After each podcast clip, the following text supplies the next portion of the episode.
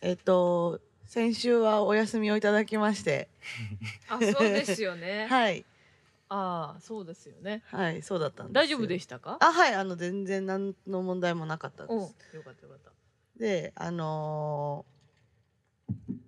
ふとうん、体重計に行ったらうん。 3キロ痩せてた。ああ、よかったや ん。よかったやん。うんうん。なんかびっくりしたのね。まあ一応まあ体調悪かったしな。うんまあ食欲なかったかなだ。しうーんとね食欲は普通だったんだけうど、やっん。ぱ酒って怖いなと思ったんですね。うーん。 1週間ぐらいかれこれ飲んでなかったんですよなるほどね。そ うん。うその1週間で そんな変わるってぐらいあー酒って怖いですよ皆さんもうね、あの聞いても治らないんですよね。結局ね。ややめても痩せるって言われてもやめられないですよね。ああお酒うん。うんそうじゃない？まあそれきっかけではやめるきっかけにはならんかなみたいなそうやんうな。んうんもうよほどし飲んだら死ぬぐらいじゃないとな。うんうんでも結局またとんでもない狩猟が始まっているのでまた始まってんねやなん。でもうすでに。あのでいいつから解禁したのえっと昨日昨日かな一昨日か一昨日うーん。から解禁して何事もなかったかのような狩猟を浴びるわけじゃないですか、うん。今後に期待くだしてくださいって感じですねだか だから別はいに通常に戻るだけやろだ からら。でもさそれで3キロってやばなうんまあでもさ、うんあのキックボクシング通い出したわけやん、そうですよなんかそれもあると思うであるんじゃない？それでそうなんですよでなんか最近ちょっとあの半裸生活にハマっていて待って待って待って待って。どういうことどういうこと？下上？えーあ上は主に上ですが上もほとんどそのあの土当て以外はないみ たいなち土ち土当て土当て以外は土当て？してないみたいあなお風呂上がりから、えちょーっとと待って土。準備完了まではもう土当てしかしてないんですね、上ええ。そしたらなんかここの上腕二頭筋ですかね多う分んこの辺の、うん。の盛り上がりを確認できましたのであそう。だから筋肉ついたあんや。のすごいですよやっぱキックボクシングはへえ。はいキックやのにやっぱ腕の上腕二頭筋が。いやキ鍛えらッれるクがメインではないのあれって キックもあればごめん手なもあ何もそ教うわまだまだにな。何回もこの話してるよ な。ああそうそうそうどっちかやったらうんどっちかやったらパパンチですねなるほどね。それで筋肉ついたんや。ついてますよへえ。ほんでその筋肉ついた体をうん父当てだけの体になってあの鏡確かめてるんや。そうあの筋肉とかの気持ちがちょっと分かってきたへえ。こうやっ。て自分の肉体美にこう傾倒しちゃうんだなみたいなっあそて いう何ですかうんう。いやでもだいぶすごい成長ですよね。去年から考えるとね。そうですようん。早めにまもあ、だらっってだってあたんだけうん。まあ言って23回に1回ぐらいこの話するやんうん うん。うんずーっやっぱさとしてる。のテーマなわけですよずっとしててずっとしてるで、うんうんあんだけしてたのにこんな3キロ痩せたっていう話初めてやんうんそうよねそうやな。うん三キロ痩せたの分かった今日はって。あでもだからそれこそ、うんそのおとついはまあその仲間内で一緒に焼肉行ったんそうん。でもう見た感じから違ったよあほんまに。ちょっとちょっとシュッとしたシみュたッいとな、してうんた。あうそう。今日どすごう、いね今日どうですか今日ちょっと戻りだした早いなぁ早すぎひんうん ちょっと思ったあれ、うん戻ってきたみたいなすぐ戻るあのだからそういうことなんだよだからむくみって怖いですよあーなんかももう、はいそうそうだからそおうなんやなとついやった時はそのむくんでなかったよ全くうん顔が、ううんうんうんえ結構カルロスさんシュッとしてるよね顔そう私もそれ思っていました、あ、本当ですか。はい、うんシュッとしてるそれは嬉しいですね。でも結構あのあこのライ仕ンが事のねまあ前後とかは飲んではるってさっき言ってあっうた、ん結構飲んでるけど体型はあんまり変わらない感じなの あ、でもね、三十超えてからうん気にするようにしました。ああーーね気にしてるんですね、気にして何をしてるんですか炭水化物朝しか食わないですかねうんおーすごいあとはあまなあるほどビールは連チャンはやめときますああうん一杯目とかだいけやあのー昨日ビールばっかりにしたら翌日はビールにはしないとかああなるほどなるほどはあなるほど考えもうていらっしゃる体と相談しながらじゃないと飲めない年齢なうのんなでるほどうんうんうんええお酒強いんですかそう結ね構 ちゃんぽんしなければっていうのがあるんですよねだあーからビール飲んだらもうあとはビールだけにしようかなああうん統一するんですねあだってジムとかもたまに行ってますよねあ行ってます行そうですよってますね、はいうんなんかチャッキーと似たような感じやいやいや僕は全然ジム行ってないから家がジムみたいなもんやから家にあるだけって いうジム定期的に行く人って結構ポテンシャル高いですよねなんかやっポテンシャルポテンシャルてかぱうんなんかやっぱ維持しようっていうポテンシャル高いまなあきとか思っちりしてるよねその生活リズム守れる人じゃないと行かれへんやんああいうのってうんそうねあのでも僕決まった時間に行ってないんですよあーエニタイムフィットネスっつってあーあのいろんなとこに全国展開してるとこがあるんですけど、はい24時間行けるとこはいはいうんもうポカッと時間空く時あるじゃないですか、うんはいうん2 3 0分何しようっていうような時あるじゃないですか、うんそういう時にちょっと行ってもうストレッチとか、うんもうほんとそんな汗かかない程度うんのはいはいはい簡単な運動をするとか、はいはいでもはいもうそはれいだけでも全然違うじゃないですか。違いますよねうん本当に違いますよねわかる行くまでが結構腰重たくないっすだかからそこのうん2三3 0分で行けんのがいややっすぱすごいごい よなうんうんそうね二三十2 3 0分気軽に行けるのがねすごいと思うねだから言ったらその現場の近くとかで近くに調べてあったら行ったりとかってこと行きます行きますあすごいだからなんかちんゃんとやんなきゃと思うと、うんちゃんとできないことにプレッシャー感じちゃうじゃいないやですそうか。わかりますねそだからもう空いた時間でいいから、うんうん空いたら行って、うんもうそこでできそうなことをやるとうか、んなるほどほらウェアとかも別に持ち歩いてるわけじゃないんで、うんそうですよねもう今みたいな T シャツとなんか動きやすいうんうんパンツみたーいそうななんかだかのらでできることやる全部それが言い訳になっちゃうんですよあー今でもウェア持ってきてないしみたいなんがあー全そ部う言い訳言い訳になって行かない理由みたいなそうそうそうそうなるほどねそうなのよねまあ、確かに浮くんですよジ ムでうんめっちゃ私服なん手でぶらめっでちゃ私服でなんかストレッチや やってるんで、うんうん浮くんですけどまあほらストレッチできてるだけでも全然違うじゃないですうかんうんうんうん風呂上がりにストレッチしようと思っても、うん風呂上がりなんてもう寝る一択じゃないですか、いや一択ですねそうですねもう一択一択確かにな風呂上がりにストレッチせなしなあかんってなっちゃったらまたちょっと違ってくるもんなそううんなんかしなきゃいけないが良くないんだよねやっぱねうんやっぱなんか周りになこう筋トレしてる人たちの空気の中でストレッチッチするのってまた違うしな、うんうんより伸ばしとこうか、うんみたいななるもんななんか な家どういちょうっこととどういうことか分からんえなんかそれはよく分からんけどでやったらなんかうんうちベッドの上とかでやっぱストレッチやっちゃったりとかするのよね、うんあれうん意味ないって意味な言いいよなますよねあそうですねううんうんんでもなんかやってる風のうんなんかまあ「イエえい」みたいな感じでやっちゃうんですけど、やっぱ専門的にやってる人たちがさ汗かいてこうトレーニングしてるよくやったらちょっとここの桃の裏もっと伸ばしとこうかなみたいな,、うんなんかそういうストイックさが自分の中に出てくるやんうんごめんなうんうん 独特な感性だなとあだい思っぶたうんごめんな、でもねもう僕今年で37なんですけど、はいはい37まで来るともうねあのー痩せるためとかじゃなくて、うん怪我しないために行ってる感じいやあなんですなよるほど、うんへーそうかもっすねうんもうね何の理由もないのに痛くなるんですよ、膝がカルロスさんのこんなマ話ジか面白いなうんこんなすごい私生活に寄り添った話がーなるほどねいやでもそれこそその一回ねうんカルロス君のチーム野球草野球のチームのうん練習試合に呼んでもらって、うんううんんでい出させてもらったんよううんんであの野球ってこう止まった状態から急に走り出したりそうねあーす確かにそうねねそういう動きの多いスポーツなんそうですねんはいほんまやなそうそうでまあなんかそのしゅそういうタイミングが何回かあって、うんうんで家帰ってからあの何太ももうんの裏めちゃめちゃ痛なってきて、いやへーそうよへ でもう軽いなんかちょっと軽い肉離れになったぐらいうおーだからまあ普段そここう走ったりはしてないからん筋トレはちょっとしてたけど、うんそうそうそうだからやっぱそうやって多分普段から動く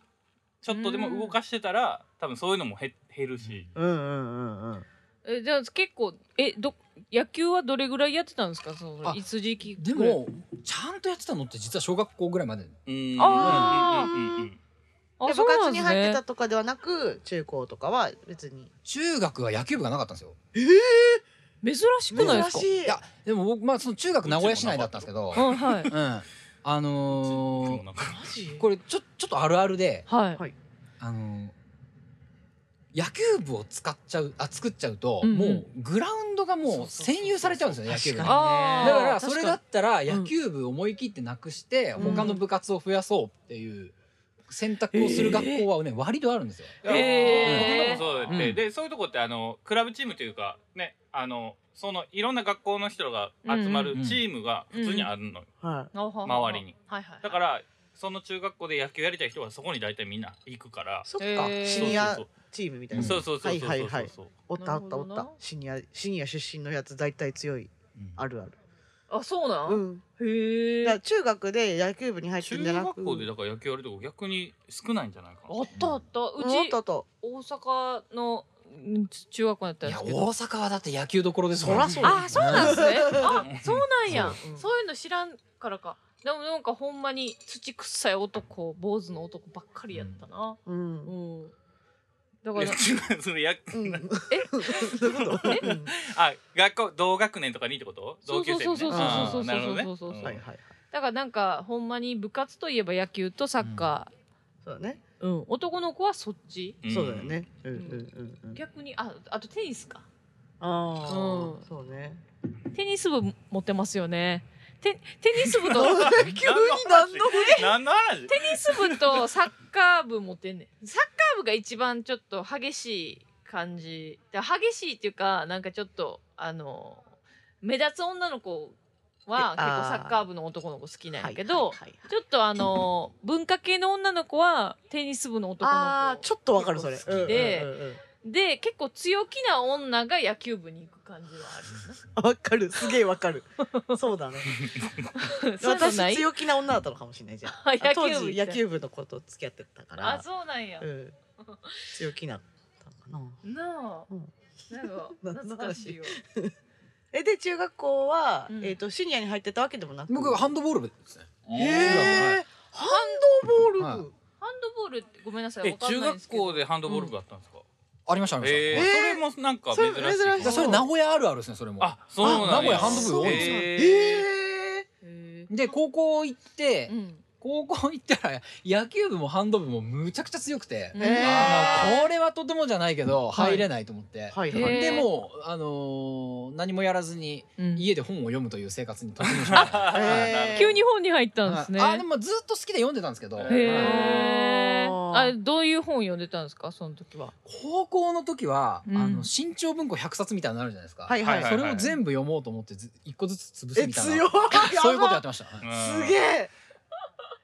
な本んか当にそういう人いるんだやなんかでもあの気持ちなんかちょっとコレクター気質というなうんうんところも多分あるんじゃないそうあもうかそもっねからそっそっからから現れてる、うん全部全部集めていこうじゃないけど、うんうんうんうんもうコレクトしていくコといレうかクトしていくのが、へだえから僕ドラクエとか FF でアイテム売れないんですよあーわかっちゃうめっちゃわかります僕あの最初のなんか鍋の蓋とかもそううんわかるめっちゃわかる、あのね全部集めたなるんですよねじゃあ二個ある二個あったら一個売れるんですよ。一一個個売売れるれるんでんですすよわかるよめっちゃわかある一個はいいもうね宝箱の取り逃しが本当に嫌 で、あの壺とか樽も全部調べるんですよ。あー全部調べてからじゃないと怖くて街出らんないん待ちです出よ。れないめっちゃ時間かかるんですすよごい時間ねかかりますよねわかるでそんだけ探してんのに見逃してるところ絶そう対あそるうって絶いう対あるんですよ。あるあるあるあるある なんでそんなとこに小さなメダル落ちてんだろう。あるあるある。えー、そっかそこそういうのはあるね。ハンドボール部ってすごいなでも。は面白いすいませんハンドボールと野球はど何が違うんですか えあのあのボールの硬さですか大きさも違いますよねちょっと。ハンドボールはあフットサルわかります。フットサルわかりフットますサルわかります。フはいットサルを手でやると思ってるんあですそよ。うそうそうそう。あーなるほどでそはうあであれドリブルもつくし、はい。うんうんうんだからバスケットバスケとサッカー。バスケとフットサルがなんか混ざったみたいな、うん規模へー規模感的にもへえ初耳みたいな感じやな。い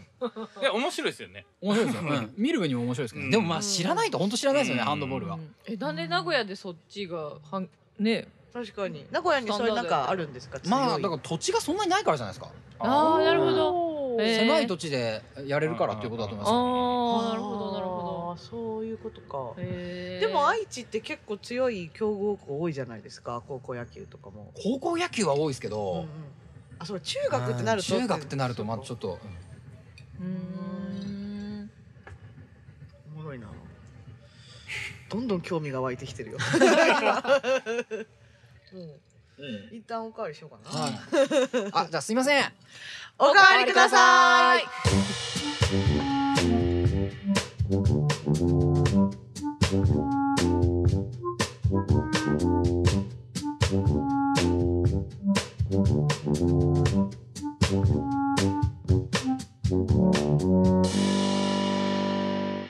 どうもオレスカバンドの早見ですオレスカバンドなどですこの番組は私たち二人と友達のチャッキーが飲みながらお送りするゆるいトーク番組でございますはーいはい今回は以前より告知しておりました通りゲストに作家のカルロス矢吹さんを遊びに 来てあ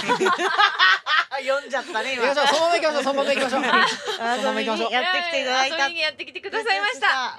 りがとうござい ますよろしくお願いしますはいカルロス矢吹ですどうもはじめましてよろしくお願いしまほんますいませんこんなもうほんまめちゃくちゃな私たちがやってるラジオにガチでほんまカルロスさん来てくれたってことうんいで、や本当にね一個割と夢だったよね最初の頃のね、あそうなんだまああのーそう一番最初多分淡路で取り出した言ってた言ってた時う、うんんからうんあのタイミングで出ますっていうねふうにそん言っな快諾してくれると言っては思 わずで作家さんで普通にラジオのさなんか有名ななくださってうんあのところでいっぱいねゲスト出てる人やでっていうのを聞いて、うんガチもんガチの人やんとか言ってってな、早見ずっと怯えてたもん 怯えてた怯えてたよほんまに出るって決まってからずっと緊張してるんですよ練習せなってどうやって練習すんねん何を練習すんねんっていうでね矢吹さんのあのあのプロフィール、はい私もちょっとあの読ませていただいたんですけど、う気になる気になるこねの人気になるのよちょっそうとなんですね聞いてもらいたいんですけど、いえー読ませてもらいます、はい1985年宮崎県生まれ作家専門はポップカルチャー、うんえー株式会社コードマコフードードココマねフードコマだよ一番すそのま間違まえ行きましょうそのまま行きましょう大丈夫です大丈夫いでやすいやはいごめんなさい。フードコマ代表ですね、はいえー大学在学中よりグラストンベリーなど、えーた海外音楽フェスティバルでスタッフとして働き始めるということで、えーこれも聞きたいんですけれども、はいえー以降日本と海外を往復しながら音楽映画スポーツファッションなど世界各地のポップカルチャーに関して、えーしえー執筆業を、えー開始しております。はいえーこれまでに取材で世界60カ国以上を、えー訪問されているということで、はいじゃあどうぞえー米国ボストンで両親への土産としてスノードームを買ったことがきっかけで、うん海外へ行くたびに各地のスノードームを手当たり次第か購入するようになり、そのコレクションは300を超える、えーコンサート運営コンピレーション編集美術展プロデュースなどアーティストのサポートも行う、草野球チーム、えーハイボールズですかねハイボールズですハイボールズハイボールズ を、えー主催 あの漢字が弱いんですね、えー2012年より日本ボクシングコミッション試合役員に承認就任 はいこの次山中伸介さんでは合ってますか合ってます合ってます、えー山中伸介さんや井上あごめんなさいなおやね直井哉さん上直哉さん、えー多くを担当しておるということで、え ー中日ドラゴンズとアーセナル FC の、えー熱狂的ファンでうん両チームの試合中継はほぼ欠かさず観戦する、えー、書書著書に、えーのんびりイビザ北海、えー北朝鮮 ごめんなさいね北朝鮮ポップスの世界アムステルダム芸術の街を歩くニューロンドンイーストロンドンガイドブックえーアフター1964年東京オリンピック、えードアラドアラドリルシリーズね世界のスノードーム図鑑日本バッティングセンター校、えーこれを、えリリースしているということの、はいまあまあごめんなさいね読む人がひどすぎてあれなんですいや、新しいですね。いいあですよこういそうれはこれでけあどものこういう方がいらっしゃ短くしたやつ送ってるやんごめんなさいねあほんまや短くしてるやつが LINE で来てでまもしたよねく分かったと思いますこれで。。あありがとうございますす、 これを読んでね、はい私あのまああの音楽をしておりますんであ の初っ端のグラストンベリーのイベントスタッフをやって海外を行き来してた、うんここのプロフィールに私すげえ興味をそうですね。ありがとうございますもそこにすごくフォーカスしたいですね。まずは。ねていうかまずなんでそうしようと思ったんですかその音楽海外の音楽フェスティバルにスタッフではいはいはい勤めようと思った理由と言いますか、えっとまあ僕フジロックまあ音楽もともと好きで、えっと大学入ってからフジロックだのサマーソニックだの行くようになって、はいはいで大学から東京住んでたんですけど、はいまあ、東京来たから、あのーバイトしてある程度自分の自由になるお金もあるし、いろんなコンサート見てたんですけど、はいやっぱそうするとね、あうのん日本に絶対来ない人っていうのがだんだんだんだん分かってくるわけわですよ。すごい。うんはいはいはい。この人はもう何があ天地がひっくり返ってもうん来日はしないなっていう人はいはいはいが何人か分かってくるんですよ。なるほどでなるほどところが、えー、と海外のフェス行ったらそれが見れるんだなっていうのがなんとなくー分かっはて、いはいはいはいはいで、えー、とじゃあお金貯めて、うんなんか一個見に行くんだぐらいだったら、フェス行って全部見た方が経済的じゃないですか。そうですねあーなるほどまああー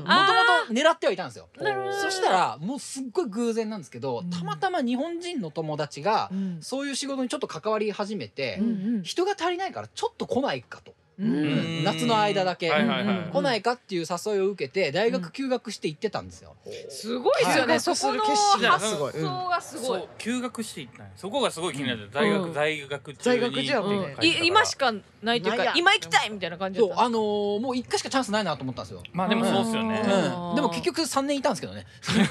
えーイギリスはい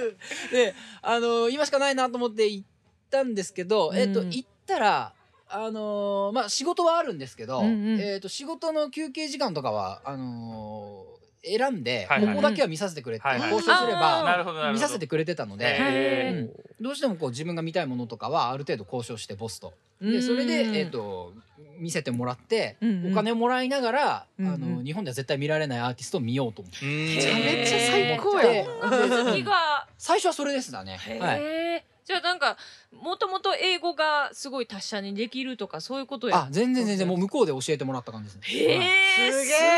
すねそれでなんかもう海外に行こうってする時点で結構英語っていう壁がまずあるじゃないですか働くっていう面では、うんまあねでそれで結構スタッフとしてもう英語もむむなんていうの確かにね全然できないのにあれですか行ってすぐじゃあスタッフとして働き出したとうんえ。働き出したんですけどでもあの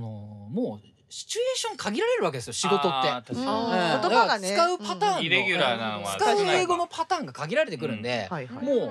3日ぐらいであうんこれだけ覚えりゃいいんだなっていうのがまあなんとなるほくどまあまあなるほど確かにだかなるほらど仕事よりも大変だったのは、うん仕事終わった後、うん同僚と飲むっていうのがあ割と、ーうそっちの日常会話の方がむずいですそよれの方が大変でしたね。なるほどうんなるほど何もわかんねえみたいな、あー何言ってんやろこいつらみたいな。他に日本人の方いたりしなかったですか。いやー基本はいなかったですね。ううんんうーんまあでもそうでしょうねだからあまりにも人が足りない時はむしろ僕が日本人の友達呼んで入ってもらってみたいな、はいはいはいはい、はい、うんそういう時はありましたけど、え来てくれたんですかその日本の友達は。それはねみんなタダでフェス見れるんだったらね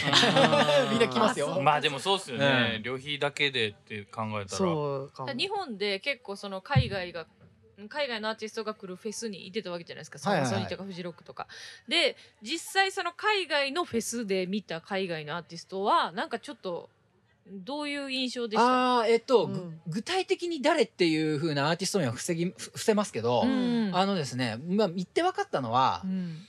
まあしょうがないことなんですけど、うんまあ来日公演って手抜いてるんだなっていうのがよく分かりました。はいああ、そうなんだ。いやこれはえっ、とまあ2パターンあると思うのが、うんうん1個は、まあ、単純に日本なんてと思って手抜いてやってるやつうんがうん1個と、はいはい。えっともう1個は、うんあのー本当にちゃんとコンサートをやろうと思うんだったら、うんそれなりに機材をいっぱい用意しなきゃいけないうんアーティストっているじゃないですか。はいはいはいそうでも、ねやっぱ持ってこれないんまあですよ、物理的な問題というか、なねるほどねだからやっぱりあのー2割ちょっとあの薄まったはいはい。なるほもどのしか再現できてないんだなっていうそうか人もいるんだなっていうのが一個ともう一個うんこれは多分あー具体名出しても大丈夫かなレディオヘッドを見た時に、はいはいはいレディオヘッドってイギリスじゃないですか、はいははいい。あのね来日公演がんあんまり良くなかったなと思った時があったんですよ。うんはいその後えっとイギリスのレディングフェスってのがあるんですけど、うんレディングフェスで見たらめちゃめちゃ良かったんですよ。うでんそれはおそらく機材の問題でも彼らのテンションの問題でもなく、ほあの疲れてたんですよねおそらく。あ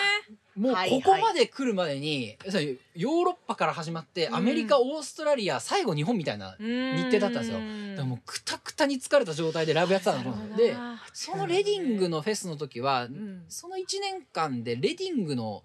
ヘッドライナーしか仕事入れてなかったらしいんですようんねだからもううんバリバリに仕上がった状態でうーん来てなてるほどだなからあのーこうホームグラウンドで見るっていうのはうんいろんな意味でうんうんあの万全の状態で見れるんだなっていうのがねうんよくわかりましたあー間違いなね。なるほうどんなるほど。う。そうやん。だって我々もそうじゃんゃん。いやそうブラジルまで行ってさ、うん日本と同じねねポテンシャルが出るかって言ったらね。ちょっとななんかやっぱ時差もありのまあやっぱり旅の疲れもありのそそううねそうそう。よく言うのは日本のまあ今はまだ今はだいぶ良くなったけど、うんやっぱりそのオーディエンスとのその MC とかもさ何言ってるか分からへんってういんう。ううんところの壁がすごい日本って高いから、うんまあね。そこでもちょっと温度差があるよね、そうね。んそのパフォーマンスしてる方とオーディエンスは。うんうんうんうんうん。なるほどねその発想がまずでも面白いなカロロさんなんでどうやって育ったらそ の例えば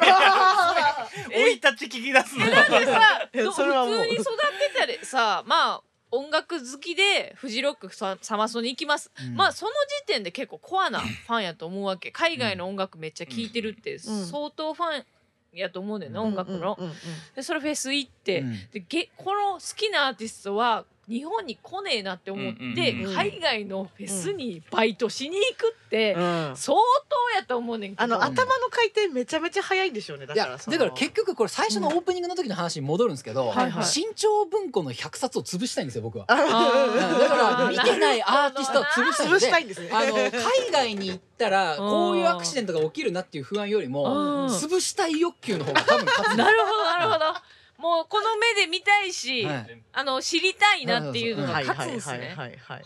確認してからじゃないと死ねないっていうのがあってあーなるほどなめちゃかっこいい生きざますね、それ。へえそれはもう何かに影響されたとかじゃなくてもうちっちゃい時から自然にそういう感じやったそうのですねだからもう小学校2年の時から「ドラゴンクエスト」の宝箱は全部開けてる全そう部そこからで開けすなね気がすまんみたいな。はいはい。でもなんか私よく常々自分が憧れてるその人まあこう人物像が、その結構 RPG みたいな生き方してる人がすごい憧れで、うん私はそういう人生歩みたいなと思ってるんですけど、うんまさにそれですねあ。本当ですかはいは聞いててそう思いました。なんかワクワクしてるよな。そうそうそなうんかな何事にもなんかそのなんか通行にえみたいな人から、うんあのグラストンベリーのフェスの手伝いしてよあーみたいな感じはいはいはでい人生がどんどんこう分岐してってるのあがーなるほどなるめほどっちゃ楽しそうだなって今確かに確かに聞いてて思いまうす。んまあでもさそれこそさっきのジムの話じゃないけど、うんううんんう。ん何かと今ウェア持ってないからうんいけないっていう、いけない理由をうん多分全く見つけないそうやな。こうのうんタイプやからこうそ、んうんバッていけちゃうそうっていうねね。そうそうめっちゃ才能だと思います。すごい。いいやそう言っていただ素けると敵ちなょっ。 と照れちゃうなあの だってすごいさ今目の前にあそのカルロスさんがあそうの今書いてきたうん本のね、あの山積みになってるんですよ、うんはい目の前にそうですね。それがこれもこれも一個一個あの現場にこう取材しに行って書いたそうですね本とかももう結構多取いで材すしよねて。ないもで書いたものっていうのはあまあでもドアラドリルぐらいかドアラドリえこれ はじゃあド逆リルには自も分うのそのもう知識だけでいけたってことですか。それもすげえけど。だル中日のねやっぱりなんかね、あのってさうちらもさスカレゲードリル作れってやったらさむずいじゃん結構。むずい自分の知識だけじゃ。どすごこいよどこひらがなにするかどうかみたいな感じで、ね、選手の難しい名前のとこどこひらがなに確かにすねるか確みたいな。かにね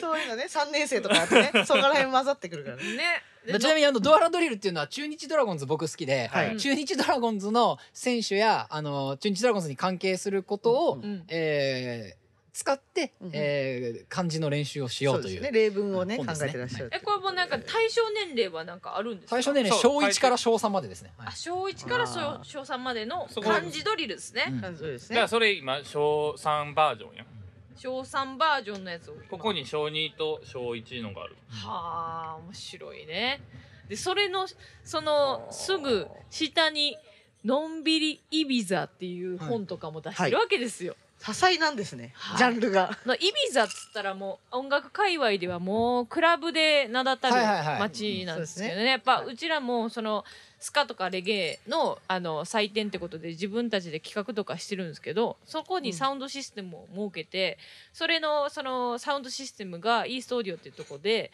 でボイドっていうあのスピーカーを使ってるんですけど、うんそのボイドもやっぱりそのイビザのクラブに、うんそのスピーカーが設置されてるっていうので、イビザはなんかそのクラブでもなんかただのクラブじゃなくて音環境とかにすごいなんかこう精通してるというか、もうそのうんうん考えられた位置にちゃんとスピーカーがあって、うん建物もそうやって作られてるみたいな話をそのサウンドシステムのチームからことを聞いてて、ううんんだうかんらすごい気になっててうんうんそれを「のんびりイビザ」っつって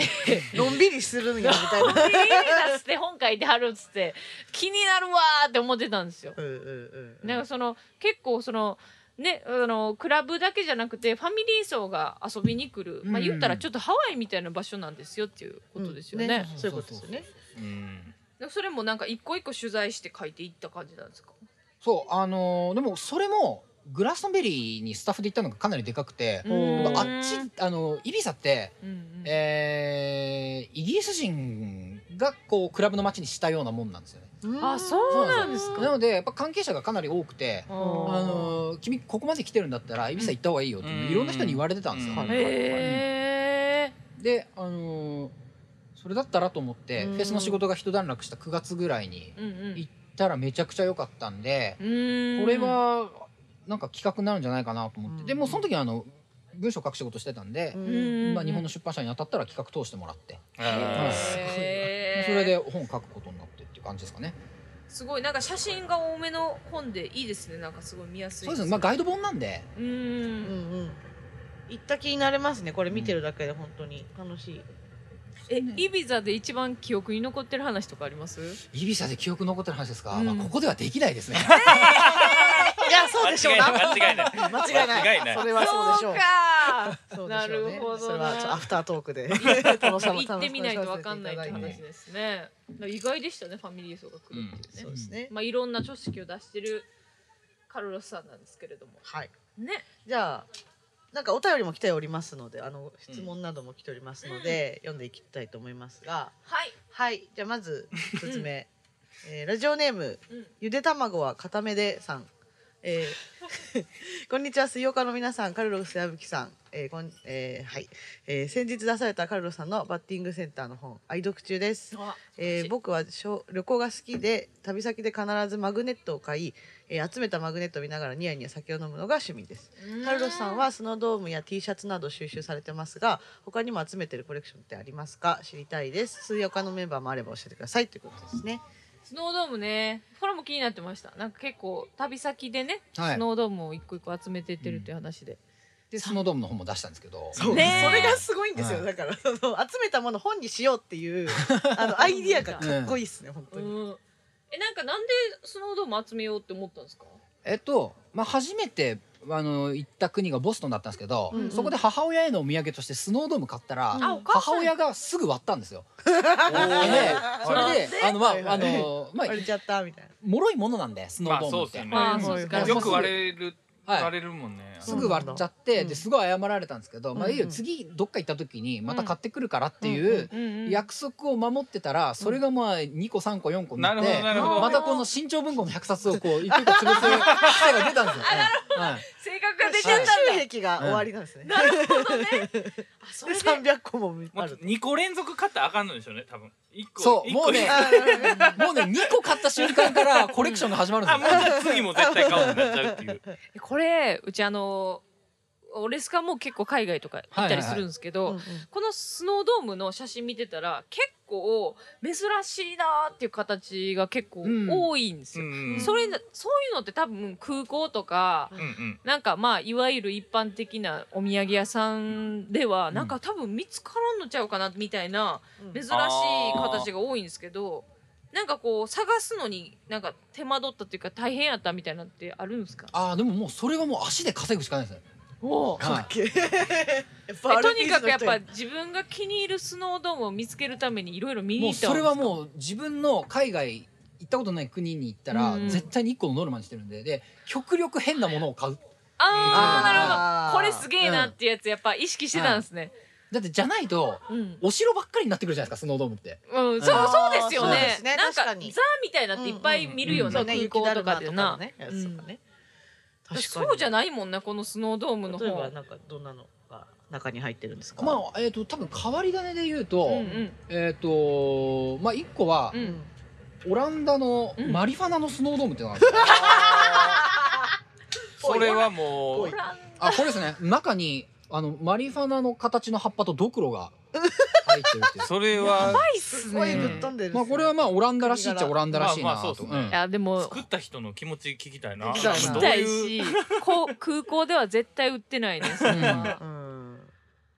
あとはですそうなんね、やまあ、うんあの、スノードームと言いつつ、中に水が入ってないアリゾナのやつなんですけど。こえーそんなんあるれね、あの中にね、砂とうん骸骨とサボテンだけが入ってる。へえそれっえてじゃあそうです混ぜたらもうもうシュッてなるってことですよねそう、さ、まあ、すあの、水入ってないんで、はいはいうんあの、ひっくり返すと。全部スパ雑シャになるってことですよねえそれが味なんですねそれそうーそういうことですねへー面白いいなあすげえなああの形もすごい面白いのよね、うんこのスノードーム、ね見てるだけでも全然面白い変わり種っていうのがすげえ今グッときたねスノ なーあドームの変わり種ってあんまこれ生涯で聞かない聞かないワードだだから探すのなんか多分この本を知らなかっったらうんわ出会わなかったよね、うんそのスノードームそんなスノードームあるんだそうそうそうそううんこれニュージーランドの、僕すごいお気に入りなんですけど、羊の、こう、羊の顔にだけ、こう。あのあスノードームのあの宇宙そう船のなんかそうスそうーツみたいな感じではいはいはねい宇宙服みたい顔にのなって部て、分でうんね、羊のこう首の顔のとこにだけパコッと、うんえーかわいいうんかわいい、ワンピースのあの天竜人みたいなあ、そうそうそうそう。可愛いいいいじでゃすいいねですねでそうでえっ、とその他にも何かこううんあえっとスノードームコレクトと T シャツ以外以外に何かありますかってことなんあですけど集めてますか。まあ最近僕が公開している趣味なんですけど、はい、うんあのー老舗の包装紙っていうのを集めてるんですよ。いいっすねそれめっちゃ、はいえっ、いいとまあ和菓子、うんえお茶、うんえーせんべい、うんあとね海苔。おーあ海いい苔も、はいあれはだからそのカンカンのやつとかにをくるんでるやつをくるんでるくるんでる包装紙ってことですよね、はいはいはいはいあの明治何年創業とか、はいはいはいはいはいそういうところのうんうんあのーお菓子を買って、うんうんその包装紙を、あの綺麗にー取フるァイルに入れて保存してます。すごい あ次の本それかもしれないねいやそれがねいや多分著作権そ引れ多分っかかるよむずいよねね。それ本は難しいですね。そうかうんそうか。えなんかその包装紙ってのデザインなんか傾向あるんですかそんだああけります集あめりてみまする。あのすそうなんなんや。かうん一個のパターンはあの詩を書いてある詩へーとかああと詩とか俳句を書いてあるパターン、はいはいあそそれれなんかはありものですかそのあありものです。あーなるほどなるのほどた例えばです例えばですよ例えばえっ、とまあ南千住のお菓子屋さんがあるとするじゃないですか。うんうんはいえっ、と松尾芭蕉って千住から旅に出たので、はいははいいはいうんうんあの松尾芭蕉の句が書いてあったりとなかるほどなるなほるど。ほそどういうそねうそ土う地地にち元なんにだ。まはつわいるはいはいはい。やつが書いてあったりとか、うんはいあとはあのた例えば虎屋だったらうん虎だけが書いてあるとか、はいはいはいあはいはいはいーデザインされてるんですはねいちゃんと。あとシンプルに店名だけとか、うんまあ、いくつか傾向はあるんですけどね。へなんかあのー文字白いでその柄作ってますよねあのそうそうそうそういろんな柄がありますよね、うんあーあれなるほどねがまたおしゃれで可愛かったりうんする、せんべいはなんとなく想像つくんですけど海苔もあるんですね。海苔もありますね。海苔も確かにね、意外やなうんそうだから海苔は盲点なんですよみんな。うんもう確かにもうねいやていうかなんか誰も狙ってない誰もまだ狙ってないからそもそも放送 この人口多分少ないですよめっちゃだだって海苔をさプレゼントする機会ってあんまないもんねせんべいやったらプレゼントする機会あるからね、放送し想像つくけど、まあ引き出物とかでありそうやけどね、ま海ああ、苔まあ、あるあるけどね、贈り物として、うんうんまあ定番っちゃ定番なるほどうな、んいやで 僕ねこれ公開して意外だったことがあってうんはいはい、あのもうほんとここ2ヶ月ぐらいでうん言うようにしてる、しようと思ったんですよ。そううんすよねうんでそれ2ヶ月この2ヶ月ぐらいで集めることにしましたっていうのをうん SNS とかでバッと書いたら、はいはい友達の実家が和菓子屋の人が実家のお菓子を送ってきてくれたんですよ。あーこれをなるほコどレクションしてくださいと。はいはいはいいいっすでねコレクションしてください。ただし、あなたのコレクション見せてくださいと。おーでえあつまりなあるほどのそんなのを集めてる人がいないから、うんうんその研究したいと。なるほどなるほど、ねあーなるほ他どのお店の傾向がわからん確かにそれは放送誌作る側からしたら気になるうんまあま情あ報大やと塚思いが分まかすれてるなう。ん、んっていうので実家からそのその子の実家から送られてきてあーでもう僕はもすごういギブアンドテイクなんであの、うんもう全部写メ撮って送りましたえーすご優しいい本でいいですねそういうコミュニケーション、めっ面ちゃいい白いですね放送しコミュニケーションで放送誌っていうのはなんかお店の方からしたらうちほんお店やったことないですけど、はいなんかあの商品をさまあ言ったら接しない間柄の人に送る可能性のある放送誌ってことじゃないなんかまあ言うたらだからそのお客さんと店員とそうだそかうらそうそこおお店側は接してない人に送るそうそうそうそう、はいはいなんか会ってない人に送るものなんですよね、うん多分なんかその時に自分たちのなんかまあ雰囲気だったりとかをなんかもうおあの見てどう思ってもらいたいかとかが多分現れてる紙やと思うんんう、でまあすそよれはいはいデザインとしてねそう、うんなので一番大きな傾向としては、うんやっぱりねおしゃれな包装紙のお店は美味しいんですよ、あーえーそうなんだ 間違いなく間違いなあくるんだやっぱそうりいうのやっぱりねこのデザインなんかなと思うところはやっぱりちょっとなんか、うん味もあー一工夫が足りっなていいうみたいな、うん思いが足りないんいだやな、ーその文章読みてー気になるほどねだからもうカロロさんにねお便りが結構来てまして、はいであの3つぐらい質問してくれてるなんかコアな人がいるので、はいはいその人の呼んでもいいですか呼んでもはいいいえ三しつそ目のが人はスノースノードームの話だったあ尺によってうん削ってくださいって言っ てた言ってたそうなんやったらもう一個来てんねんけどあそうなもうん一個来てやんねんけどそうそれはあれなんでっつってすごいラジオ分かってはる人やなじゃあまあなんかいとりあえず一個1個目からうんうん順番でいいんじゃないえっ、とラジオネームコートヤアドさんですねはい、常連さんであすのね水曜日の常連さんなんですけはどいはいそうで常連さりがとえんでうございーます今回は、えー作家のカルロス矢吹さんが出られるということで楽しみにしています、はいそんなカルロスさん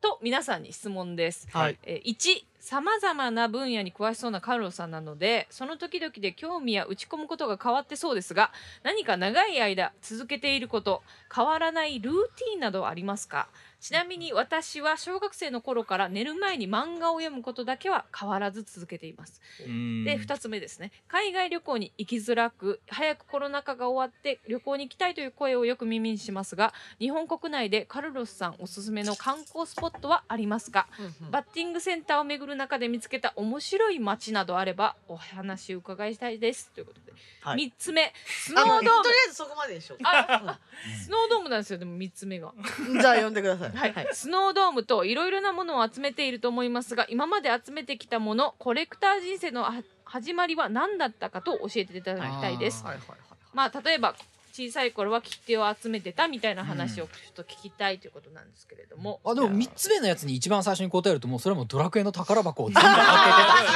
そうねそうねうんあまあそういうことなんそでれすがね、始まりなんですねうんコもレうクターの全部の宝箱を開けてやるぞっていうね、うんうんうんうんこういうコレクターなん面です白ねいなそれもねだから一つ目がじゃあ、えーっと変わらないルーティンの話ですそうねそう ですねけてらないルーティンかカルロスさんの変わらないルーティン聞きたいねルーティンないっすね僕多分は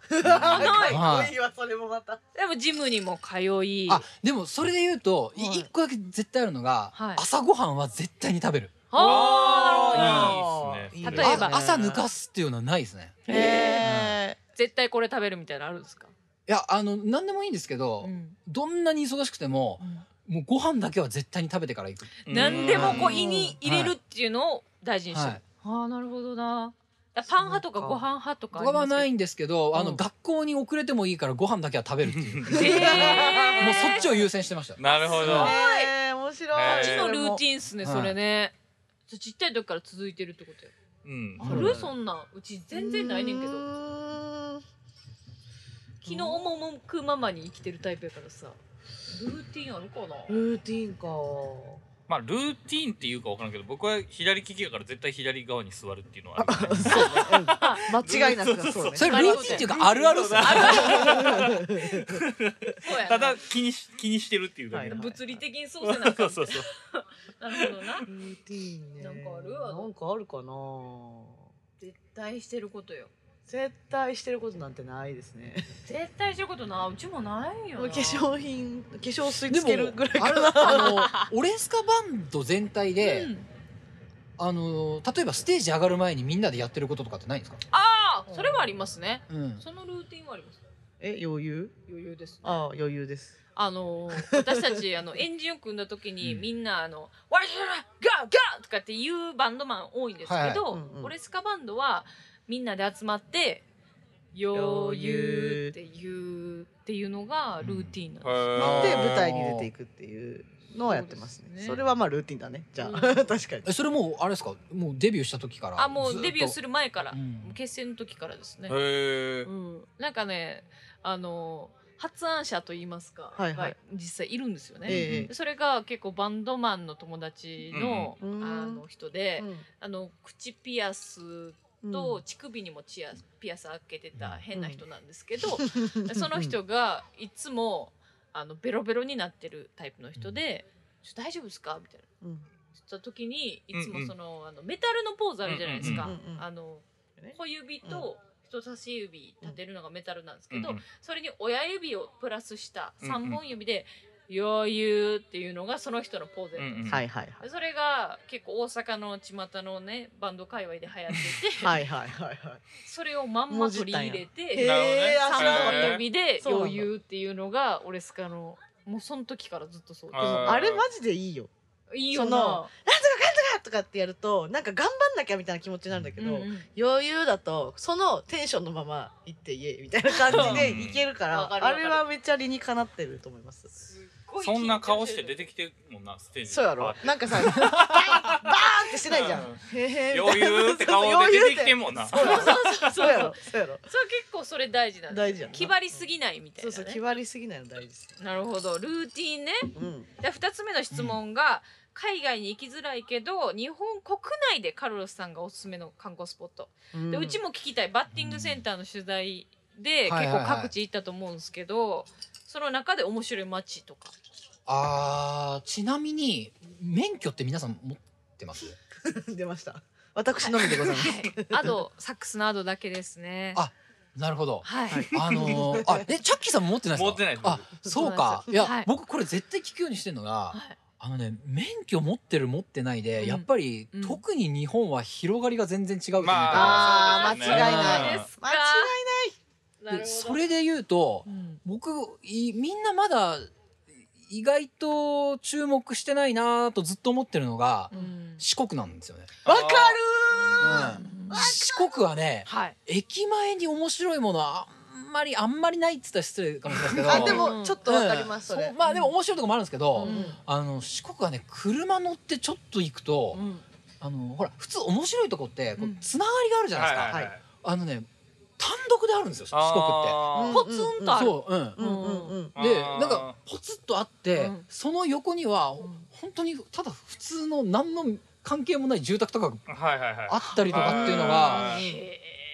ー普通にあるんですけど大体車ないといけないのでそれそっうかもてなんかこう車でブラブラいてたらあここにあるっていうので行くのか、うん話を聞きつけてそこに向かあっていくのか2つともありまますねそのあー2パターンあって、うんでなんうんかなんでこんなに変なもん多いんだろうと思ってうんいろいろ調べたことがあるんですけど、うんうんはい一個の例を挙げると徳島県にですね、はい大菩薩峠っていう喫茶店があるんですよ。うんうんうんまあなんか名前がやばいっすそうねすごい名前じゃないですか。でう、んあのまあ今ねあの携帯触れる人いたはら、いはいはいあの見な大が菩ら薩峠見ながら喋ってほしいんですけど、うんどういうとこかっていうと、うんえっともうラピュタみたいなお城なんですよ見た目が。マジでちょっと待って、ははいい。めっちゃ行きたいなそそれれは行きたい、はい。ででもおー中入ると本当普通の喫茶店なんですよ。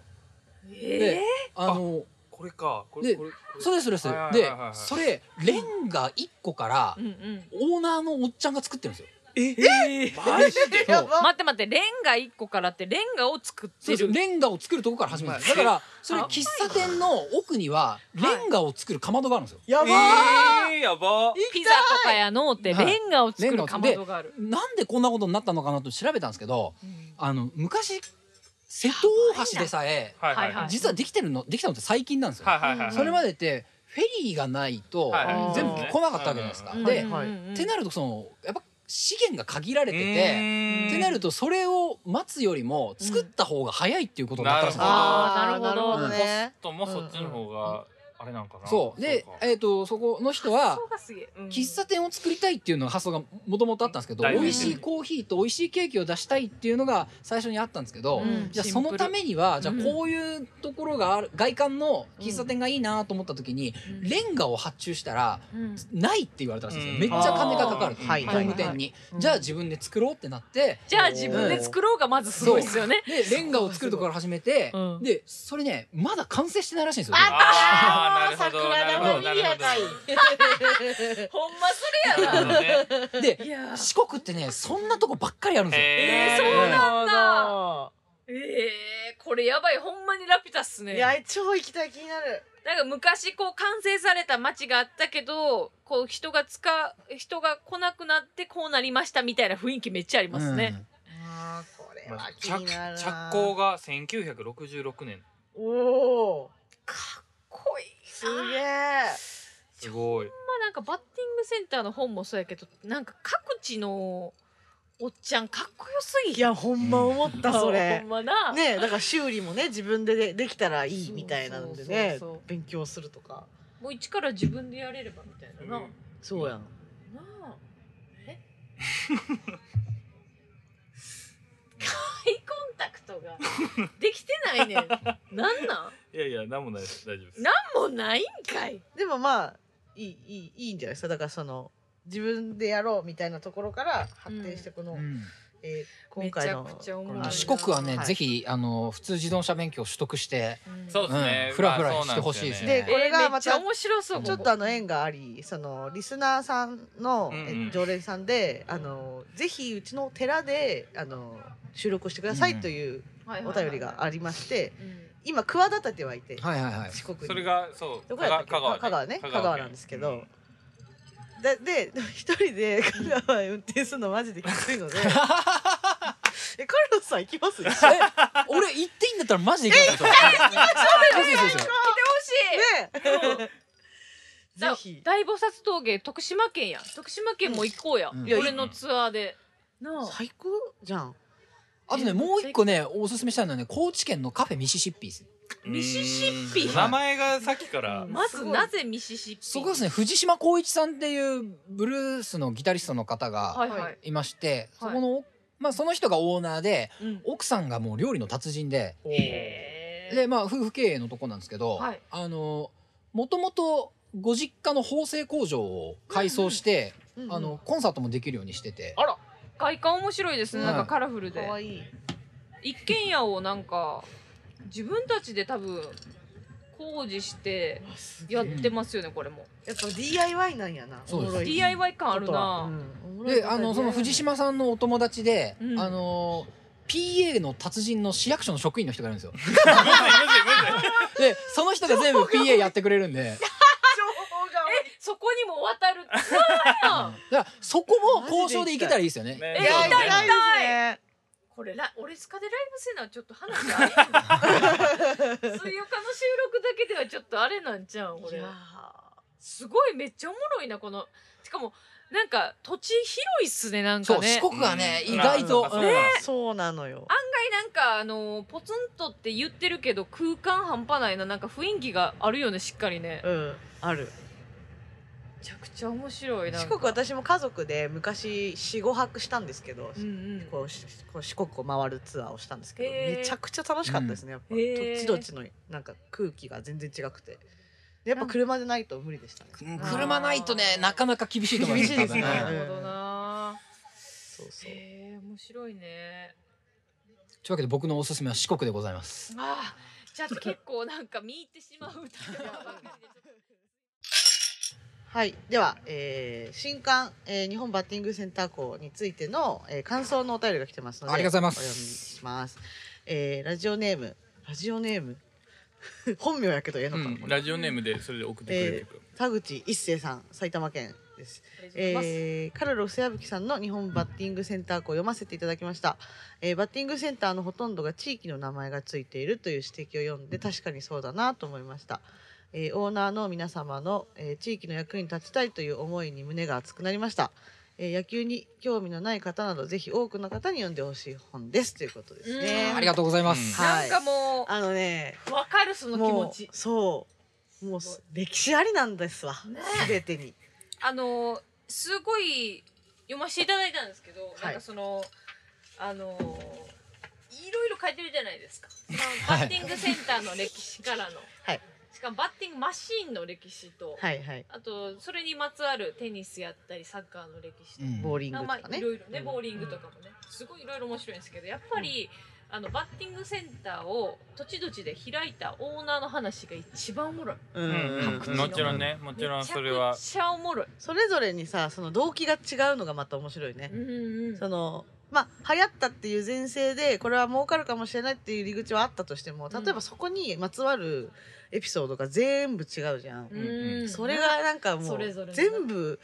うんうんってなるよねなんか こうかっこいいなって思った本当に各地のおっちゃんたちマジ兄貴って呼ばせてください みたいななんかマジかっこマイいンいドがね人があ多のく一て人一人にご挨拶行きたいよねうん それこそじゃあネタバレにならんように言わせてもらったら最初の、あはいの千葉さん千葉さん気仙沼フェニックスバッティングセンターの千葉さんはでいす千ね。葉さん、は千葉さんマジ兄貴って呼ばせてもらいたいねんけ うどんわかでるもなんかやっぱそのあの自分そのバッティングセンターを経営してるけどそのなんていうんですかねまあそのここからプロの野球選手が出てほしいなっていうことで、自分がそれをこう想像した上であのーそれになんかこうその想像の中で道筋をこう作るプログラムとかをなんかまあ自分の中でこううんうんうん考えていきたいみたいな、その姿勢を見せるのが大人の役割やと思うんですみたいなことを言ってたのが、うんうんめちゃくちゃかっかっここいい。いいよなプーチンに聞かしてやえり聞たい。かしてやりたいなほんプまーチンに聞か聞しかてやしてりあげたいうんロシア語を話したいそれで、なあうん、たい。ほうんんまそうに。やめなちゃくちゃかっこいいというか結構真髄やなと思いましたうね。んその先々を読んでいってもその一言が結構つながっていってんちゃうかなってすごい思いましたね。ねなんかまあそのそれぞれのお店うんうん。のオーナーさんはやっぱりそれぞれ取材ってうん深い話聞いてるけどなんか全体通してみてうんこれバッティングセンターの本って思って読むやん最初、うんうんうんでも実はなんやろ日本のその時期のエンタメ誌なんやなっていうのがめっすちゃわかるごいそう感想として、うんうんうん。ありますね。 そうそうんう。でこれを読まなかったらさうん知らなかったうん。エンタメの歴史ううんんめっってちいうのがそうだねすごいいっぱいあって、うんそううんゃ。それがめちゃめちゃ面白いなって思いますねうんわかるでもバッティングセンターって、うんまあ行ったことない人の方が多分少ないじゃないですか。そうですね、うんそうですね野球はルールわかんないけど、うんバッティングセンター行ったことありますとか、うんまあ仮に行ったことなくても、ううんんうんバッティングセンターっていう施設がどういう施設かぐらいはうんみんななんとなくわかるじゃないですか。そうですね。でこれぐらいポピュラーな施設なのに、うん第1号店がどこかってみんな知いらなやいじゃないで知なすからかったで知らなかった。だから本当に。そんなこともあのーまあいまいち表には出てないので、うんなんかそういうのを一個一個まあしらそういうのも一個一個調べて、うんうえんーとりあえず一個まとめようかなと思って。めちゃくちゃおもろいっす。面白い、うん本当にもうすぐ行きたくなったもんバッティングそうやなほんまにただもう登場人物もぜ結構めちゃくちゃ面白いからな、うんそうそねれなんかでその人たちが作ったあのバッティングセンサーの写真とか結構、はいはいはい、うんそうねあるやんうでそれもなんか特色がちゃんと出てて、うんそうなのよいいねよねなんかもう小宇宙だなって思ったあうんの一つ一つがわかるうち小浜のバッティングセンター一番行きたいですあれオバマって読みます。 そうそうそオうバマなんですね、オバマ大統領の時あのオバマにち大ょっ統領の時とあの町おこしが起こったそうそうそうそうそうそうそうなん福で井すね県小浜市のバッティングセンターですね。ああのすいませ焼肉売ってるとこですよね。あう、スタミナラーメンのとこです。そうそうそうそうそうそうあオバマって言いますねはいあそこ一番行きたい。なんか喫茶店の雰囲気もめちゃくちゃいい。んううんんうん肉うまそうだしね。な肉が美味しいってお母ちゃんがな肉、焼肉のタレ作ってるっていうな、うんタレ作いいですわあれほんまにそのツアーも行きたいなちょっと。たどるたどるツアーハーなドルツアー僕の仕事何なんですかそれそのツアーにおける僕のや役割コンダクターですね。これもやっぱりあのカルロスさんの野球出身といいますかなんかまあそれが講じてるってことですよねこの本はそうですね、うんあのー野球好きなんで、うん野球の練習のためにもうんバッティングセンター行ってたんですけど、うんうんもう本当この施設のことって大体注目が浴びる時ってお客さんにしか行かないんですよあのホームラン打ってるおじいちゃんとか。はいはいはいはいはああそうですよねでも、うんこそうれ、まあ、本にも書いたんですけどバッティングセンターって1軒作るのに最低でも1億かかるんですよね。い。うんねうんびっくりしましたちょっとわかりまうしたんうんまあでもそれ人生かけてるじゃないですかそうですねほぼほぼ、うんでももうそれなのにねみんな個人商店だし、はいはいはういん。そうですよね。そうですよ、ね。ヨーグルトのい話がいいんだよな やよかったよね。うん本当に。まあ、皆さんヨーグルトの話が何か、え ー気になる方は ぜひね日本バッティングセンターこうこちらねお買い求めいただければと思い読まんすで。ほしいマジで本当にこ面れ白い。えっとうだんから本が本が出てからえっと2週間後ぐらいかなちょううどん多分配信が。配信されるのがね。はえい。どうなんか反響というかあります？これまで出した本では一番ありますね。あーへーだけどそうなんですね、うんうんなんかうん。そんな気がする。やっぱそれだけそのバッティングセンターだったりとかうん野球が日本に根付いてるってことなんですかね。もうそうだし野球っていうかバッティングセンターですよね。うんうん、あバッティングセンターっていうのがやっぱこれだけポピュラーでかかつこれまでみんな考えたこともなかったんだなっていうそうですねこ1号店がどこかっていうのから始まっうんそうて、オーナーが何考えて作ってんのかっていうのも、うんまあ、みんな何も、あのー気にもしてなかったんだなっていそうですねないでしょうね。そもそも個人がやっているものなんだっていう感じでした、うん結構。ああやっそうぱでちっちゃい頃ってすごい近くにあったんですよ、うんバッティングセンター。ああだからその施設というかそうそう施設市みたい市となかそうそうがやってるんかなとか自治体がやってるものとかね会社がやってるのかなうんみたいに思ってたけど、こんなにもうその辺にいる家族の方が運営してるみたいなのうがんすごい新鮮まだ、あ飲食店と同じようなそ感うじだそうからそうなそうそう、そこにさだからプラス飲食を入れてとか、アイディアがなんかそのバッティングセンターのみならずってなんかビジネスのアイディアがすごいこうヒントがめっちゃあ,、うんうんうんありましたよ、うんまあでもまあそうね面白かうっんた。それがすごい面白かったですね、すごい良かったよね。うん、でもやっぱ減っちゃってるんですねすめちゃめちゃ減ってますねね最盛期1500ぐらいあったんですけど、うん今まあ半分以下って言われてますね、うんうーんそうだよなだから残るためにさなんか結構あのーあのーちょっとやっぱりあのメジャーのあのところで活躍することを見据えた、うんなんか道筋をこう作るっていう、まあ、道場的なか、うんあのー施設でうんあのバッティングセンターを娯楽じゃなくてやっぱそっちの方を、うんうんこう道場みたいなね道場みたいな感じでやるっていうスタンスが最近増えてきてるっていうのを見た時に、うんなんか結構音楽の話でもなんか言えることなんかなとかすごい思ったりとかして、うんなんかまあこの場所が楽しいとか、なんかこう身内でワイワイとかって言ってるよりもやっぱりこう先を見据えてる人がうんなんかまあ中心におることでやっぱりその若者とかがなんかそこに来るみたいなうんうんうん熱量がやっぱ変わってくるし残っていくっていうことになんか深深みが出てくるんやなみたいなのがすごい思いましたうね。んまあだからなんかうんどんな場所でも考えてるとこは一緒なんやなっていうそうね発想というねそかうねねうん何かしらそうなってくるっていうのはねうううんん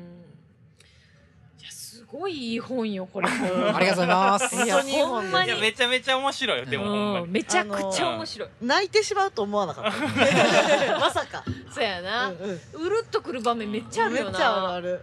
すごい。なんかかっこいいねんなとにかく、うんうんやっぱりそのねなんかこう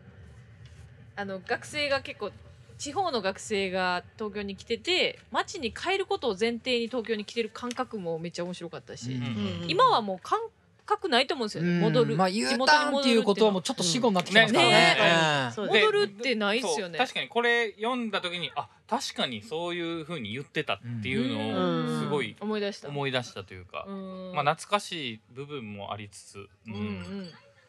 うん、な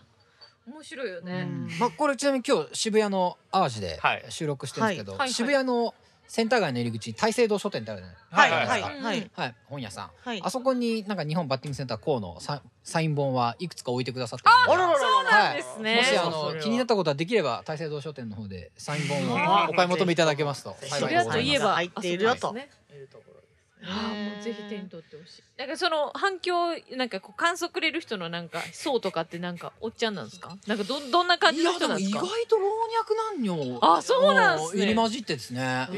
へえまあでもこれは幅広そうですね、うん本当に、ああ。文化、きょまあ、共通してるからね、その野球って知らない人はいないから、うんバッティングセンターっていうのはねあと野球って女の人はあんまその昔はねあんまりチームがなかったりしてやっぱ野球っていう文化にはなかなか触れられないけどバッティングっていうので私もできたっていう、なんかそういうところにちょっとポピュラーを感じて、はいはいはいそれがもうマジ天才だなって思いましたあーバッティングセンター考えた方が。うん確かになんか昔付き合ってたあの野球部の彼氏 がえバッティングセンターに連れて行ってくれたのがうちの初めてのバッティングセンター経験うで。んもうでその時になんかこういつもこうフラフラしてる感じやったのにうん、なんかこうバッティングセンターで見る目がちょっといつもと違うみたいな感じがねがキュンとしたちとょっとキュンとしたみたいなねとても余談でしたね。全然全然いらんかったはい、ということでねここからはおすすめのエンタメをね はい、はいカルロスさんに聞いていこうということなんですけれども、はいはいえーカルロスさん一回なんかあのー、ねうんお便りくれはったよねあ僕何度かメールして記憶がありますね。はい。であの NHK の大河ドラマの話をはいあははいいはいはいはい。はあとねバレエの漫画の話ですね。ああそうですはいメルさんはいバレエの漫画もハルロスさんやったんですね。ははいい。。え、スワンって気知ってづまいすてないよえスワンって知ってます？スワンっていう漫あ画スワンねあれ、はい姫ちゃんのリボン書いてる人のやつでしたっけあ違うそれトゥーシューズかスワンはは結構スワンはいゴリゴリのなんかあのベルサイユのバラみたいな絵のタああわかりましたわかりましたわかりましはた。あ、それがあの私のバイブルなんであ。結構そうなんですねあバちレょエの話っとまだでもちゃんと見てないんでそれははいもう全部貸しま。読んですあありがと全う部ございます何その急に何その地元の連れ連れみたいな付き合い方貸しますってえ、なんなんですかなんかおすすめのエ今ンタメ日は何かカロリーおすすめエンタメ、はいあのこういうところでおすすめエンタメって聞かれると最近どうしても、まあうん配信の動画とか、はいはいはいはいまあ、漫画とか、はいはいはいはいアニメとかテレビ番組になっちゃうと思うんですけど、はいままあ一応出版業界に食わせてもらってる身ですので、はいはい。おここはもうちょっと、あのー成功法で本を紹介しようかなと、はいあいいですねなんかねあんまり本を紹介する人いないと思うんで、そうかも嬉しい。であのーちょっとね3点セットで持ってきました、ほうあのーほうほう過去現在未来で、おーあのね持ってきましたえっ、とどういう意味？過去はまず僕の中でのオールタイムベスト、まあ、こういう、うん、こあーなあーるほどはいはいはういはいいうを本を書きたくてこの仕事してますっていうのと、うんえっと現在はと去年のベストですね、はいはいなるほど去年のベストで未来は僕もまだ読めてないんですけど、はい。これは今年のベストかもっていう本の情報を仕入れてきたので。うんその3つをね、ちょっとね、聞いていただけたらなと思うんですけど。はいまずですね、あの、すぎる。僕が、はいえっ、と、一応この自分の道しるべみたいにしてる本がありまして、はいはいはいそれがですね、はいはいこちら、あのめちゃくちゃ知りたいで、すもう亡くなってしまったんですけど、東京大学の教授で、羽賀徹先生というはい比較文化研究の方がいまして、その方が書いたですね、はい。絵画の領分とはいいう本で、分厚いっすねこれね、すごい700ページぐらいあるんですよ、確かはいはいはいはいこれね、しかももう30年ぐらい前の本なんですけど、はいはいもういまだに名著へで、ーえーとどういう本かと言いますと、あのー端的に言うと、えー明治時代のはい洋画家たちの話なんですよ。おー高橋雄一ってあの鮭書いた人、えっ、と出しますね。これ鮭。鮭を書いた人、あのえっ、と絵を見ればわかります。絶対に。えー、どこだ。鮭をか。鮭。絶対見たことあるってことややろうな。鮭の絵見たことあるか。あるやろそれうはんそれはあるやろいや鮭の絵は見たことあるやろないってことはないやろ。これですね。これ見覚えあると思うんですけど。はあ。確かに見たことあるあかれもねしれへん。中確学とか高校の授業で。あうーんありますありますかに。ほんあまるやことあ。ると思うんですけど、この鮭の絵を描いた高橋雄一とか、はいあ。と黒田清輝ってわかりますあの湖のほとりでうちわ持ってる浴衣着た女女性の絵とかはいあはいとレイコ像ってあの絵を描いたなんかちょっとなんかパッツンのちょっと変わった顔した女の子のはいはいはいはいはいはいはいそれうんうんう岸ん岸田流星って人が描いたんですけど、はいはいその明治時代の洋画家たちの話なんですよ。はいはいはいはいはいはいでうんうこんれ何が主題かっていうとうん洋画明治時代の洋画にもん明治維新があったんだっていう話なんですよ。へーあーへーほう面白いでわあ明面治白いな維新って、うんまあ端的に言うもうすごい平たく言いますよ、うん平たく言うと西洋化じゃないですか。そうですね。ではいえーとこの本の始まりはその鮭を描いた高橋雄一さんから始まるんですけど、うん高橋雄一ってもともと日本画の人なんですよ。日はいはいはあー本画の人いがうんはい完全にこう洋画の方にこれからは洋画だっつって切り替えて洋画を描き始めるんですうよ。んへーでそれの題材としてなぜ鮭を描いたのか。うんでうんこの表紙確かもにこれ山形のはい市街地のはいうんはいはいはい。なんで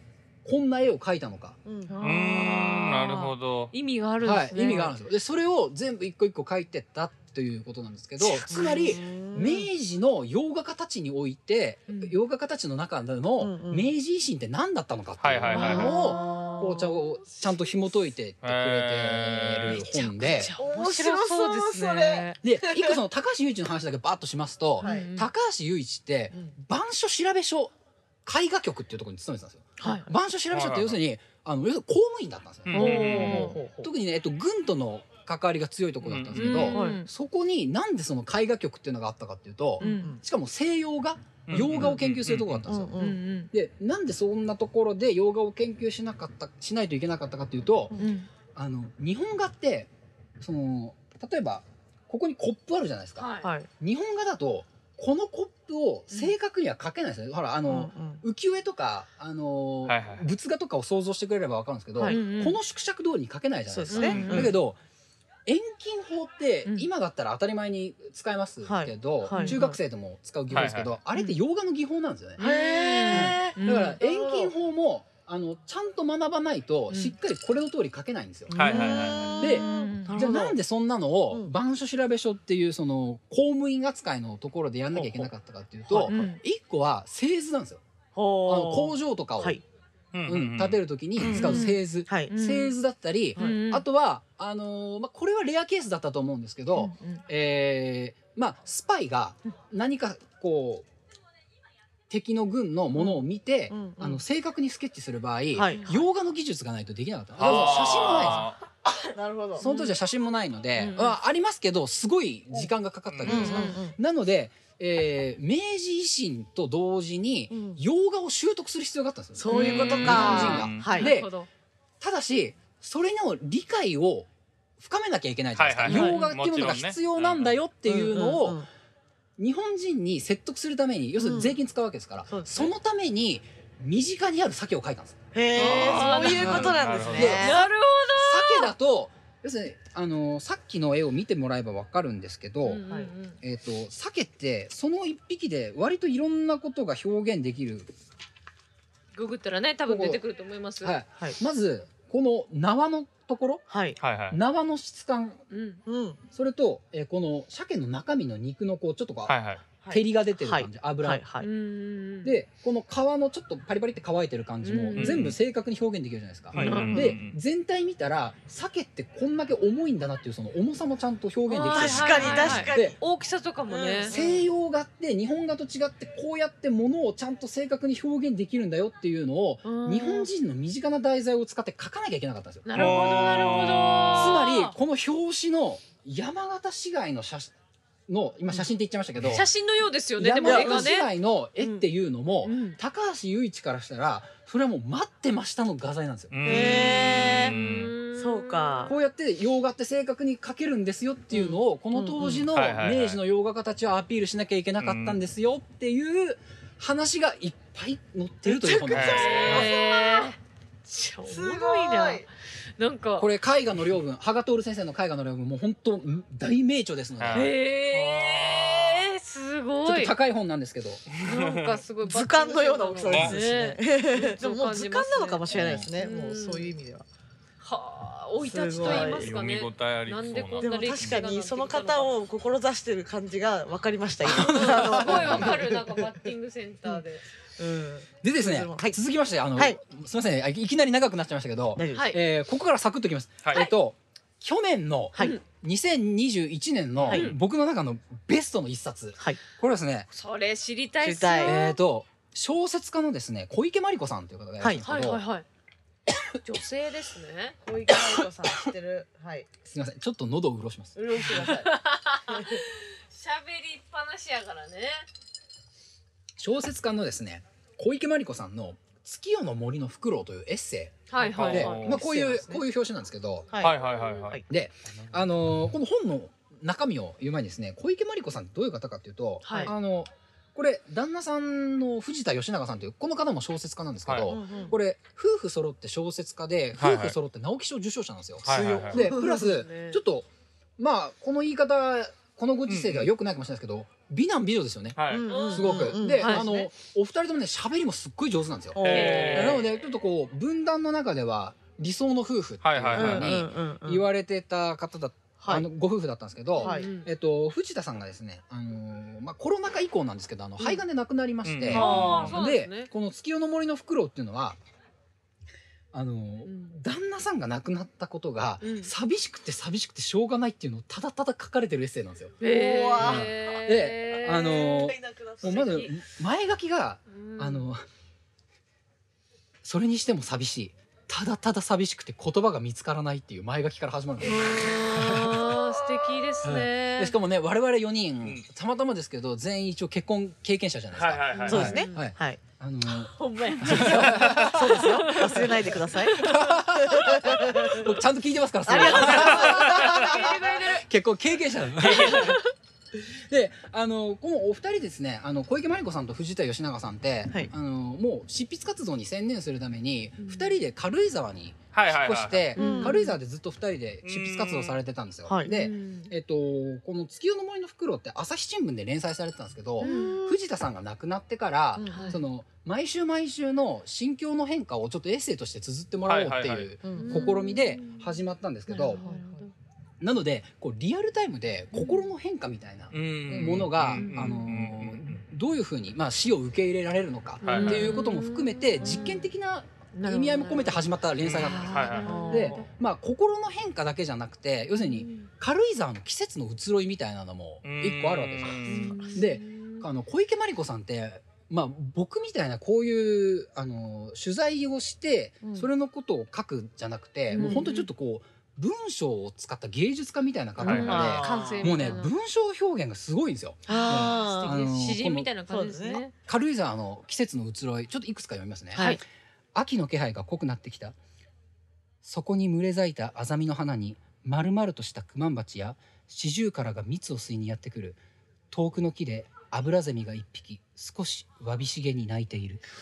これ秋の表現なんですよおすごいすごいじゃないですすかごいごいで情景が浮かぶこれ次冬ですね、はいえー森は今落ち葉で埋め尽くされているウコン色のカラマツの葉が風に乗り儚い淡い雪のように絶え間なく降り注いでくるとかうんこう寂しい冬の感じがすごい浮かんでくるじゃないですか。ごいな情景だけじゃなく自分の心情もちょっと交えてねねや重るなっでた表現。これだけのうん文章表現を持ってる人が連載を続けてうん出した結論ですよ。うんうんえー悲しみからの復活再生の方法など私には分からない分かりようもないこれでこの本終わるんですよもう壮大ただただ夫がいなくなって寂しいっうていうん寂しいっていうここととをを延々一冊書かれてるんですよでこう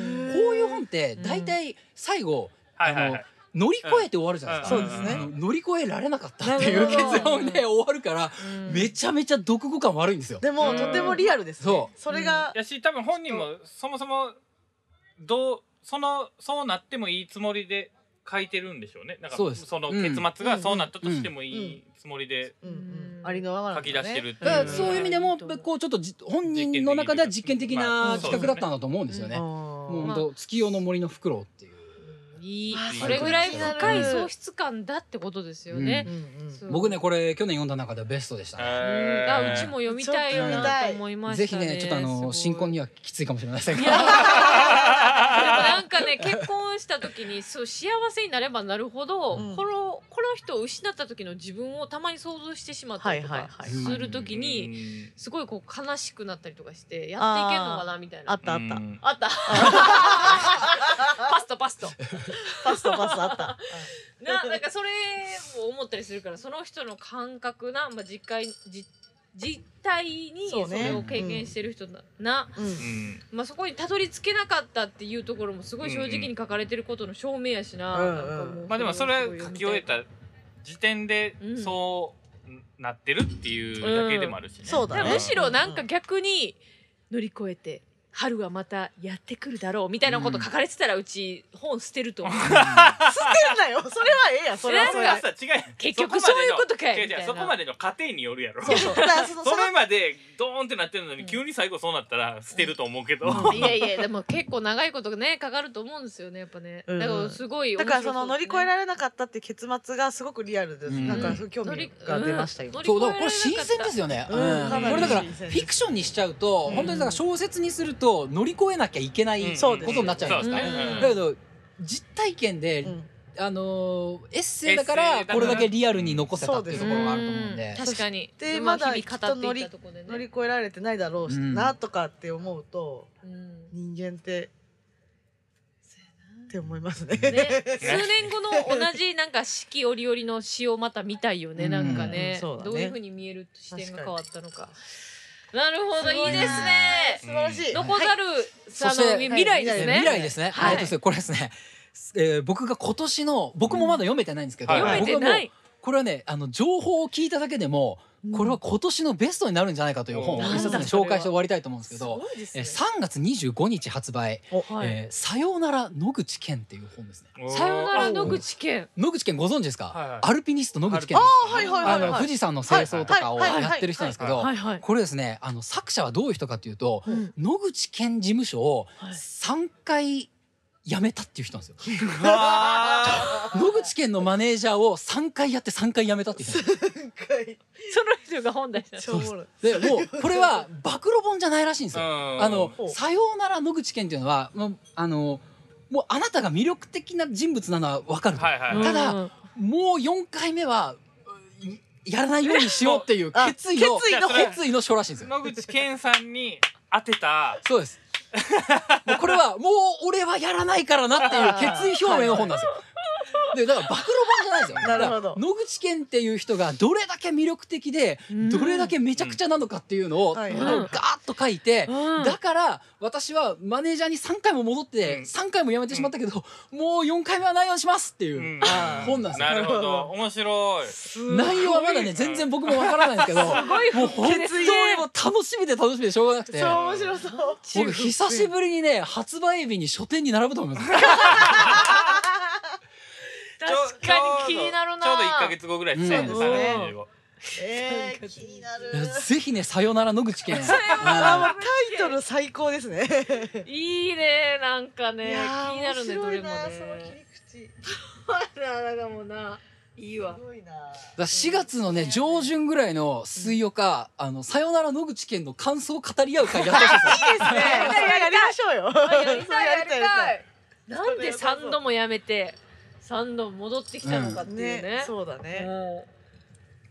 まあ以上はいカルロス・ヤブキのおすすめエンタメ、はいあー、あり素がとうござい晴らましたしいですね。まあたまには本もいいかなと思いましあーいいたですねやいやよかったですういいなんか私あのそのカルロスさんがゲストに来てくれるっていうので、うん数億万年ぶりに本を読んだんですけれども、うんいや本っていいですねわかる。なん私もか活字読むのすごい久しぶりだったけど。うんねうんなんかやっぱ読んでる時にその世界に入ってな、うん人の話聞ける感じがめちゃくちゃいいなと思いまして、なんか良かったです今日今回ね3冊とも本の紹介ですごいありがたかったです。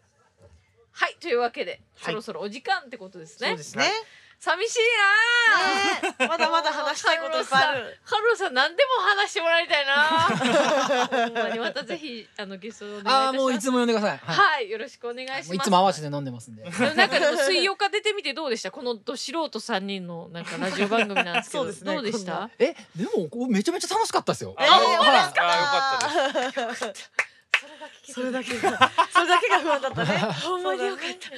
よかったですありがとうございましたいやいやこちらこそありがとうございます。ねもう本当にまだまだ足りないのでぜひともまたうんそうですねということであのもうフラット通常会に遊びに来てくれていただいてももう大大歓迎でございます、 大歓迎です。で今回ねあの水曜日は2週にわたってゲストを呼ばせていただいたんですけれども、はい。来週からは私たちだけのね通常会ってなりますのでそうですねちょっとすごい寂しいんであのーね感想とかはい各コーナーへのお便り随時募集しております。はいい、宛先は水曜日スタッフ at gmail ドットコムまたは水曜日のツイッターアカウントの DM までお願いいたします。うんということでは今いあのあれ一応着てるのはあるよっていうのを言っといた方がいいんですそうですね来てるんですけ紹ど介できてそなういですね。うん紹介がまだできてない。うん、ゲストがもう濃すぎて、はいちょっと紹介を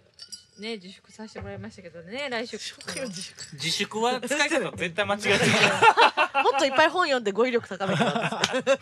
そうと思っ漢字たあと漢字ね本読みましたあと免許ですね。ありがとうございましたカルロさんまた来てください、はいこちらこそありがとうございます。ありがとうございまありがとうございしたましたではまた来週バイババイバイ